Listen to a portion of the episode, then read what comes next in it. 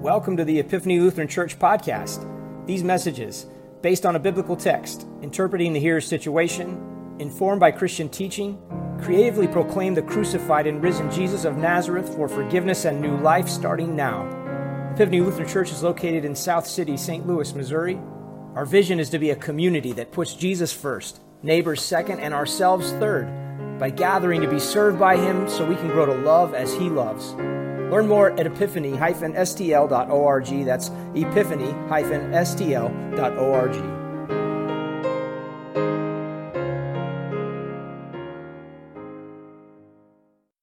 The text for the sermon is from Luke 2.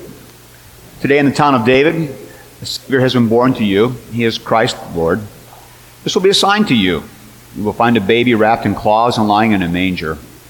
Suddenly, a great company of the heavenly host appeared with the angel, praising God and saying, Glory to God in the highest, and on earth peace to men on whom his favor rests.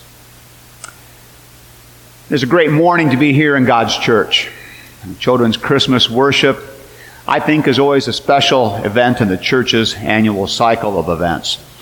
Hearing the familiar story coming from the lips of our young people is encouraging and humbling and delightful all at once.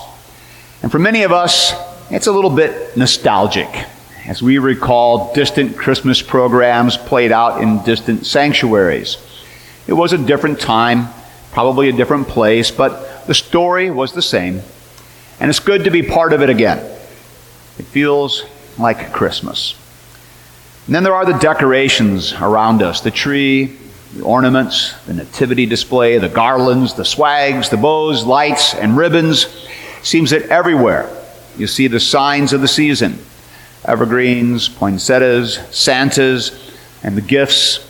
They all do their work that they're supposed to do. It feels like Christmas. And today, even the weather is cooperating. It's perfect for the season. It's crisp and cold, cold enough to snow. It's just right. It's the kind of weather that puts people into the spirit of the season, the kind of weather that retailers love, the kind of weather that inspires people to do their Christmas shopping. And if we are lucky enough to get a couple of inches of snow, well, so much the better. Step outside, take a deep breath, and you know it. It feels like Christmas. It's wonderful when everything comes together and it feels like Christmas. But it doesn't always work that neatly, that cleanly, does it? Sometimes things don't come together the way that they're supposed to this time of the year. It's the middle of December, but in the tired little house with the mid century furniture, the now trendy again mid century Christmas decorations, well, they're nowhere to be seen. They're still boxed up and tucked into the corner of a closet where they have been for years. It's been a long time since their sole remaining owner has had the strength to retrieve them and expose them to the light of day. In that house, it feels old and worn and lonely. It doesn't feel much like Christmas. Down the street, in a little apartment, youth abounds, but the financial situation is not good. This year in this home, money is tight again. And childhood Christmas wishes and expectations only add to the pressure and the heartache. It's hard. It Doesn't feel much like Christmas. It happens. Things don't go the way we plan. Even in December, weather family and friends don't always come together in a perfect Christmas mix.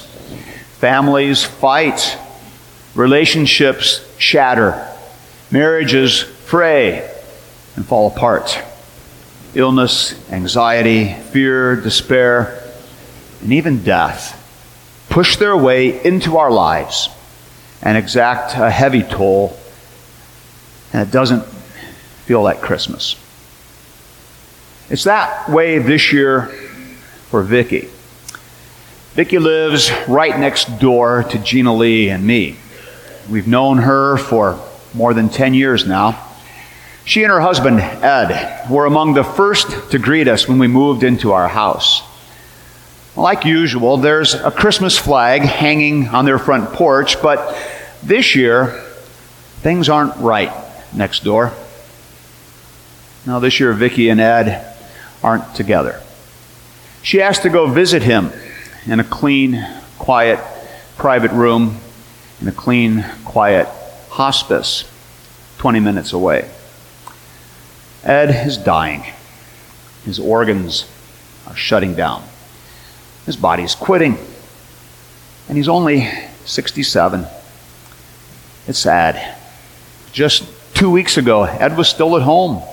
Just a couple months ago, he was out and about, dealing with a problem ankle that, even after multiple surgeries, just wasn't healing quite right. But he was getting along all right. And then, a week and a half ago, that all changed. Instead of decorating their home, planning family gatherings, and shopping for grandkids, Vicki now is sitting next to Ed, who sleeps most of the time, leaving Vicki to think about 47 years of marriage coming to an end. Doesn't feel much like Christmas. I've spent a fair amount of time with Ed and Vicki over the last few weeks. There's been a lot to talk about. Earlier this fall, Ed and I started having conversations that matter. We talked about family and fatherhood and marriage and the Cardinals. We talked about the church and we talked about Jesus. And that was a new thing for Ed. You see, he hadn't been raised in the church. He didn't go to church. But in October, he was interested. In fact, he told me he wanted to come to my church and he wanted to be baptized. I assured him that I would certainly love to baptize him. And I started making plans for his visit to Epiphany and his instruction in the faith and his baptism. It was going to be great. But for some reason, Ed kept getting sicker and sicker. And he never made it to church. Never made it outside the house. Only to the hospital, where in early December he learned that he would never go home again. And so last Sunday afternoon, after years of praying and talking, I went to Ed's hospital room and I baptized Ed in the name of the Father and the Son and the Holy Spirit. Vicky and their two children, they were there. Gina Lee made cupcakes to celebrate the occasion, and we all rejoiced at the gift God had given. Ed was beaming with enthusiasm. He declared that now, finally, he could tell everyone who asked that he had a pastor and that he was a Lutheran. It was a great day.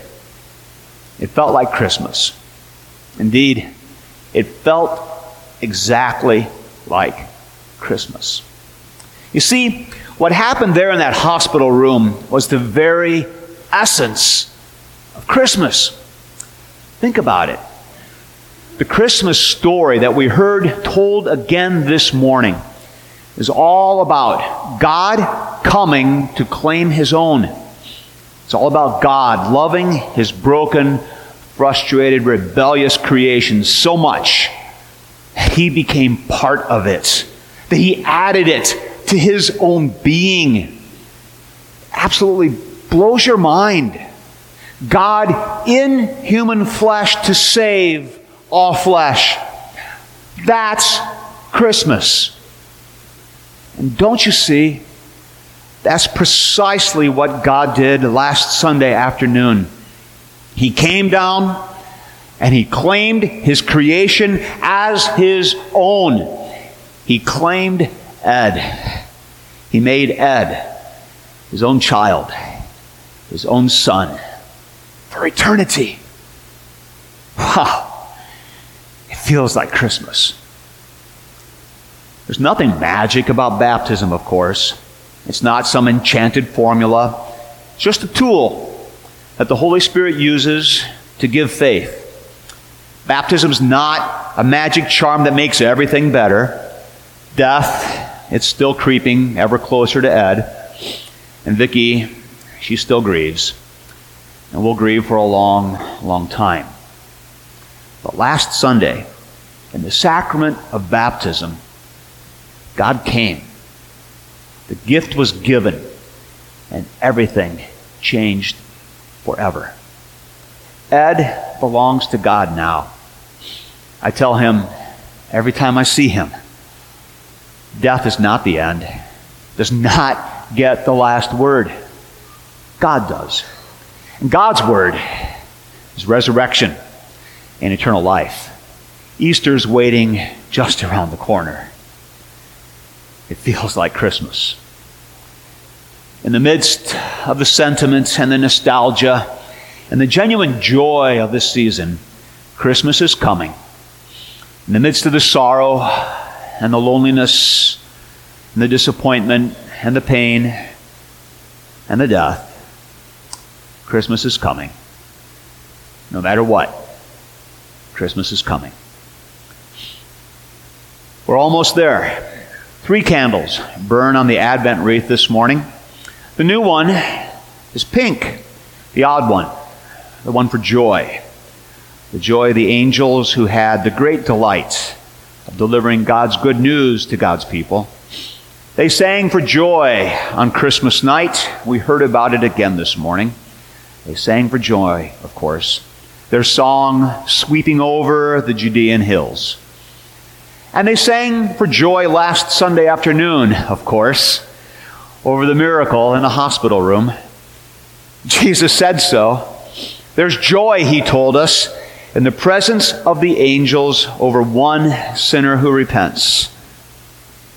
Joy last Sunday at Ed's baptism. Joy today on the third Sunday of Advent as the children lead us in the Christmas story joy on Christmas, joy when God comes for his people. God is coming. Coming to claim his creation, coming to make you his own.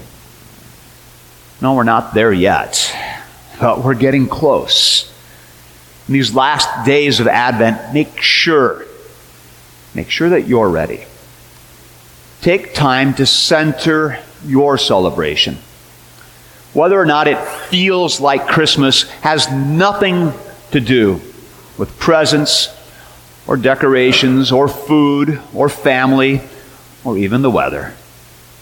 Whether or not it feels like Christmas has everything to do with God coming to give his gift, coming for his creation, coming for you. I don't know how things feel for you this morning. I don't know all the challenges, the pressures, the anxiety, the heartbreak, the loneliness, the fear, all those things that push in on you today. I don't know. But I do know that whatever you're dealing with this morning, He's coming. Christ is coming for you. This is the great truth at the center of the story. This is the great truth that triumphs over everything, even death. This is the truth that changes everything for you. This is the truth that makes it feel like Christmas. Amen.